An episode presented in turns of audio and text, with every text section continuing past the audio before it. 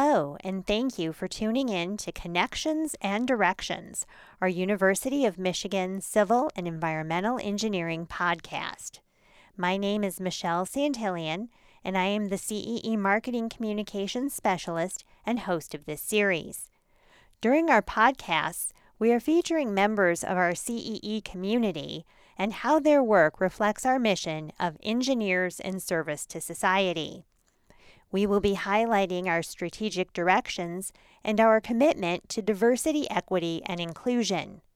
CEE's five strategic directions are human habitat experience, shaping resource flows, adaptation, automation, and smart infrastructure finance. Our guest for this podcast is Professor Evgueni Filipov.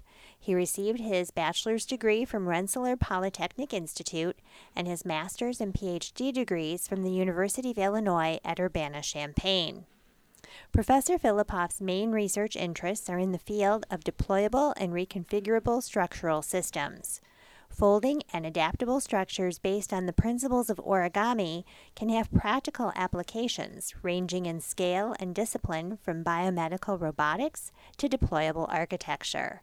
Professor Filipov, thank you for joining us today. Hi, Michelle. Thanks for having me on the podcast. This is really exciting. Please share with our listeners some details about your research area and goals and how they align with CEE's strategic directions and our mission of engineers in service to society. All right. Well, to talk about my research, it's probably easiest to start with talking about some of the applications. So again, I'm working on this somewhat different field of folding structures based on the principles of origami. Um, and it's it's a good idea to think of maybe some of the, the applications that we can have uh, in, in engineering. Um, the field really started off uh, with space structures. Uh, and when you want to launch something in space, you want to have it really nice and compact and small to put in your rocket. And then once you get into space, you want to deploy it. And a good example is the solar arrays. You really want to have something compact, put it in space, and then maximize your surface area so you can get a lot more light on your solar arrays. But the same principles work here on Earth as well. So imagine you may have a deployable bridge, and after an earthquake or some other disaster, you lose a bridge, and now you don't have access to that area. Well, if you have a deployable bridge, you can deploy it very quickly. You can have it on site, and you can restore access on that road and get people goods, uh, get them to the necessary resources, get them to a hospital. So these same principles of deployability apply to our structures down here as well. Uh, another example would be shelters, right? After a disaster, maybe you lose a lot of shelters and, and you want to have people uh, uh, restored and have a safe place to live uh, quickly. Uh, and so you could have these deployable systems that are prefac- pre-manufactured and ready to deploy on use. Um, another idea could be in areas where uh, you have a very constricted environment. So if you're building in the downtown Manhattan and you want to to build something quickly, it's it's difficult. You have a lot of uh, logistics that are that are difficult to manage. You have to close a lot of roads. It's a very expensive place to build. And so, if you could have uh, parts of your building pre-manufactured in some location farther away, you could have the walls, the windows, the doors, maybe even your furniture that are folded down uh, onto a pallet. You have many of these pallets on a truck. Drive them down to New York City, and a crane will lift each one up and pull it up open and have everything deploy in your structure so you're rapidly constructing in this type of uh, restricted environment. Or the same for a difficult place to reach, whether you're trying to build out in the desert or on the moon or on Mars, these same principles of deployable structures are really valuable. Um, so now to get into the, some of the details of what my work really is, um, I work on the really the deep fundamentals of these types of folding structures. So I, I, I work on the structural mechanics, which means uh, looking at how they behave when you apply a load onto them, how they deform, um, and how they, they really function. Um, so I build analytical models that allow us to understand these structures, that allow us to simulate how they're folding, how they're moving, what happens if, they're, if we apply a load onto them. Um, and some of our work has really focused on how do you make these folding origami structures, these really thin structures, to actually be stiff enough to take loads. So when you have something uh, like origami, it's naturally it's a flexible sheet, so it, it wants to deform in a lot of different ways, and it's really flexible. And from one part, you want that. You want this structure to be easy to deploy and, and to open up. But at the same time, once it opens up, you want that structure to be stiff to really carry loads. And what we found is there's really neat ways that you can uh, arrange the way these sheets are folded. You can put them in a strategic fashion and build structures that now start to have a very high stiffness. So we've been able to create beams, columns, uh, different types of dome shapes, uh, uh, different types of corrugations that have these really nice uh, properties of being deployable, but at the same time being very stiff when you want them to be stiff.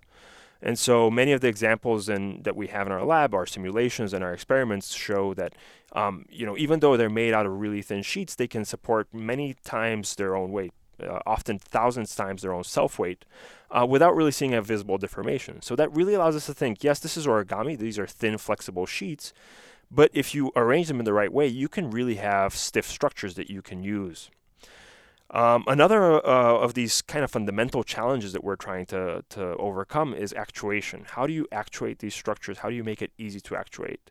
And specifically, if we're thinking about applications here on Earth, one of the big challenges we have is gravity. These deployable bridges or buildings will be quite heavy, and so we need to overcome gravity. How do you deploy uh, with respect to gravity? And so some of the ideas we're working with now are to have counterbalances or counteracting gravity in different ways. So what we have are pre-stressed springs inside of our structures and so, as our structure is deploying, these pre-stressed springs let off force, and, and they allow the structure to deploy without us having to use these really big actuators. So we have a very efficient way to, to deploy the structures. Um, and again, we work on other types of fundamental issues. So how do you manufacture these? How do you fabricate them? Um, what materials do you use? Um, and our work is really uh, becomes quite broad. You can apply these same principles to space structures, to civil engineering structures, to robotics, and, and to, to all types of systems. So just as an example of some of the projects we have in our lab right now, we're looking at meter scale structures, again, for civil engineering applications. We have one project looking at deployable boats, so you can have a boat that rapidly deploys when you need it, and it will change its shape and its hydrodynamic characteristics. Uh, we have a project looking at uh, microrobotics. So this is our collaboration with the mechanical engineer, engineering department with Professor Oldham there. And what we're doing there is we're using the same principles that you would to fabricate microchips, basically the chips we have in our smartphones. You put many layers of material, and then we use origami principles, these same ideas, to fold them up and to construct micro scale robotics. So these are robots that are about one to five millimeters in size. But again, the fundamental principles and the fundamental challenges there are very similar. You want these to be very lightweight robots. You want them to be stiff and to be able to achieve their functions. And you want them to be easy to actuate so you can move them around and accomplish different tasks. And so these robots could then ultimately be used for sensing, uh, for for uh, inspecting if you have damage in your buildings and structures, or a lot of other uses as well. Um, now, related to the strategic themes in our department, as you mentioned, one of those is adaptation, and I, I really see my work closely aligning along with this uh, theme of adaptation. Um, so basically, the premise uh, of the theme is that right, we as a society need to think of how our systems and our infrastructure adapt to the many new challenges that are emerging today. Right, increasing hazards, climate change, uh, and I really see that the deployable structures are, in a way, adaptable structures. So we talked about, you know, re- um, recovery after a disaster and so on. But even a more uh, direct example could be uh, seawalls. Um, you know, a lot of communities around the U.S. now are starting to look at seawalls in defense of hurricanes and other types of disasters. And if you have deployable seawalls, we can be a little bit more strategic about how we think about using them, right? Uh, in the US, when we have a hurricane, it's usually going to be in one location that, that is going to strike. So we can have uh, prefabricated seawalls that are uh, packaged and, and ready to go. And whenever we expect that there's going to be this high flood risk, we can go deploy them strategically to control the flooding. Um, and then after the use, pack them back up, and then our beach becomes usable again, so we can use it like we always did before. Um, and, and many of these deployable structures also have these adaptable characteristics. So uh, when we think of our buildings and our facades, for example, uh, most of our building facades today are static. We have our windows, we have our walls, but they don't really move. They don't really have this ability to move. And so, if we build in these principles of folding and adaptability into our facades, they can maybe adjust their shape depending on the time of day, allow more light or heat to come in depending on what our temperature is, so we can be more comfortable in our buildings. Uh, or we could even have walls in, within our buildings that move and rearrange so we can reconfigure the space that we're really using and use it more efficiently and in, in, in, in, a better way. Um, so I really see that my work uh, kind of feel uh, works quite well with this uh, this general theme of, of adaptation for uh, a modern society. And given, as you were just saying about the hurricanes, for example, are you aware if any of these type of deployable um, structures have been implemented down in Florida, for example, where bridges may have been washed out and there's there's a need for access to islands or other areas? Yeah. So unfortunately, uh, today there aren't so many applications out there. Uh, the principles are being used and they have been used somewhat uh, already. So um, if you think about uh, concert venues, the stages that they use for concerts, they often use uh, origami principles, and, and we have some of this. But um, right now, for example, in Florida, there there there probably are being delivered some types of deployable shelters. Uh, if you even think about a tent, that's in a way a deployable type of structure. Um, so there are being there are some uses, but you know one of the challenges is they're not widespread. The current principles and methods are very expensive, and it's not easy for us to build many of these structures, these seawalls that that we're envisioning. There aren't really many of those out available yet.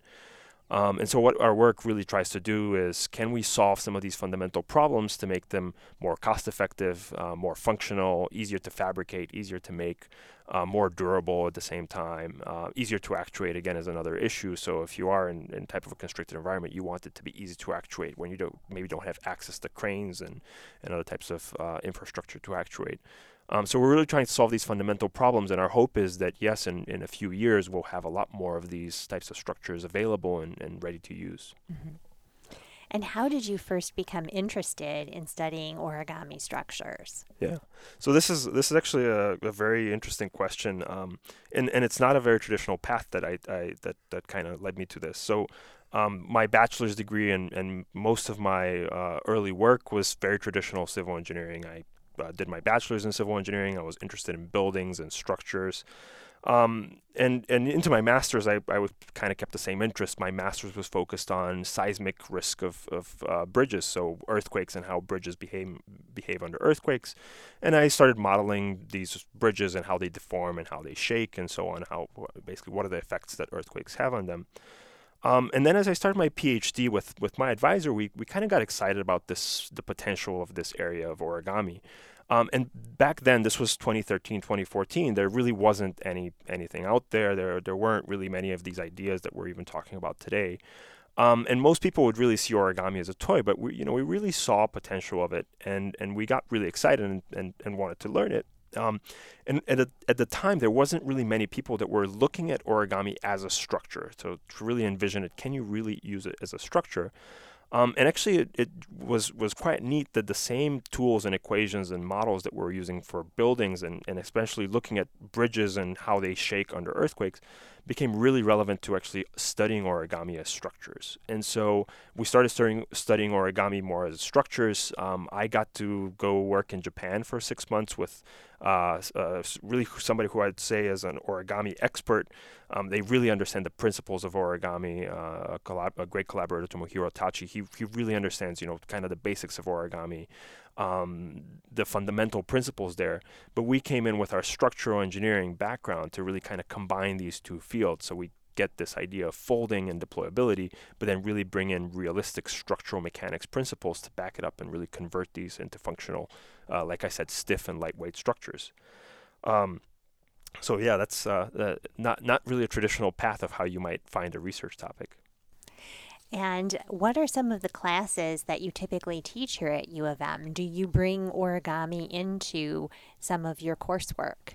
Yeah, I do. Um, I actually have a class that's really focused on deployable and reconfigurable structures. So I have a graduate class where uh, our students learn about the basics of uh, folding, and, and we, we talk about all types of deployable structures from more conventional systems to, um, all the way to origami. So we talk about the fundamental principles. Uh, we learn these simulation tools that I was talking about, how to use them. Uh, and the fabrication methods, the actuation, more practical aspects uh, related to design as well. And it's a really exciting class. Uh, there's a class project that we have, so about half of the class is based on projects, and the students get to design really what they want, something related to deployable structures. And we've had many of these applications that I talked about. They've done designs and, and small scale prototypes of deployable seawalls, uh, shelters on the moon and Mars. Um, there's um, been uh, bridges. Um, but the class is open to the entire College of Engineering, and so we often get students coming in for mechanical engineering and aerospace, um, biomedical engineering as well. So there's been applications in robotics, uh, metamaterials, kind of novel material systems that use origami. Uh, and one that was really exciting was um, uh, medical implants. So somebody was looking at can you make these medical implants that you know you have to make a small cut, you put it inside uh, inside um, your body, and then it will deploy inside. So so just really neat projects that the students get to do um, that are quite well aligned with what their interests uh, really are. In some of the ways that you're describing, I almost envision a slinky toy as part of that deployability. Does that come into play at all? You know, I haven't looked at slinkies, but I, I bet you that we could find a pretty neat uh, research problem that relate to those. Yeah, many of them do behave in a similar way. They're just easy to pull out and uh, and uh, uh, easy to deploy. What we can provide then is then they get really stiff at that deployed state, so a little bit different. But yeah, cool cool things. How do you incorporate diversity, equity, and inclusion into your research and courses? Yeah. So, related to my research, uh, origami is really an accessible subject. And so, it's accessible to small children, to adults, to really the broad community. So, we find it as a very good way to c- communicate what we're doing here in engineering to the public. Um, so, what we've done with my research group is we have a few events where we'd go out either to local libraries or we've done this at a few high schools around here as well, where we go and present our work. And we let uh, basically the, the the, the students in the community uh, work with origami, play with origami, and build their own models. Um, and at the same time, we demonstrate, you know, you can fold these thin sheets and you can ultimately make structures that really have these uh, emerging new types of really uh, exciting applications. So it's a really neat way to, to show students that yes, you can have these art forms and you can have something that's really exciting that's kind of like a toy, but this is really practical and, and really relevant to engineering.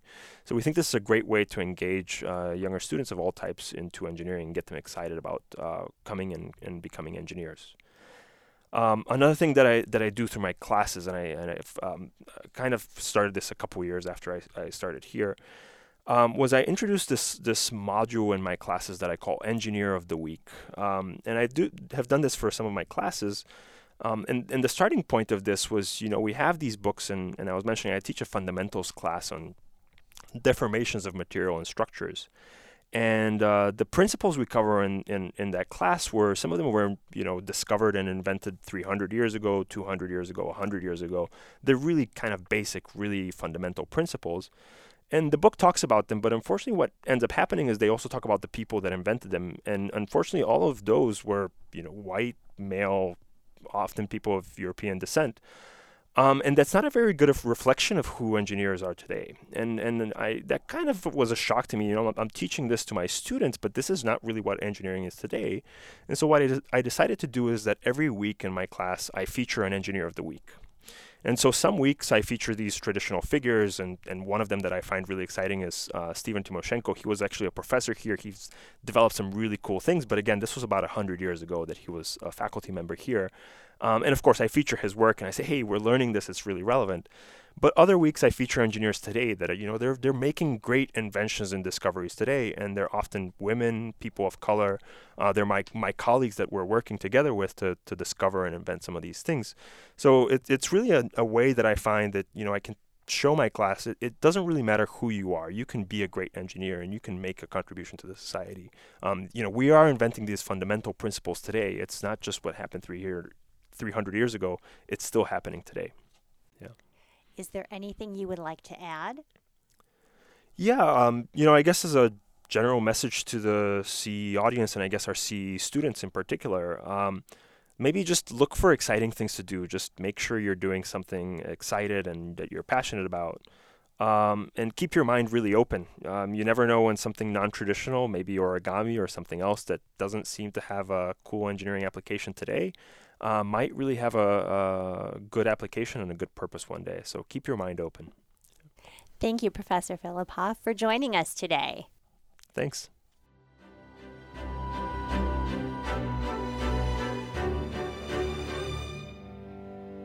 Thank you for listening to our podcast conversation.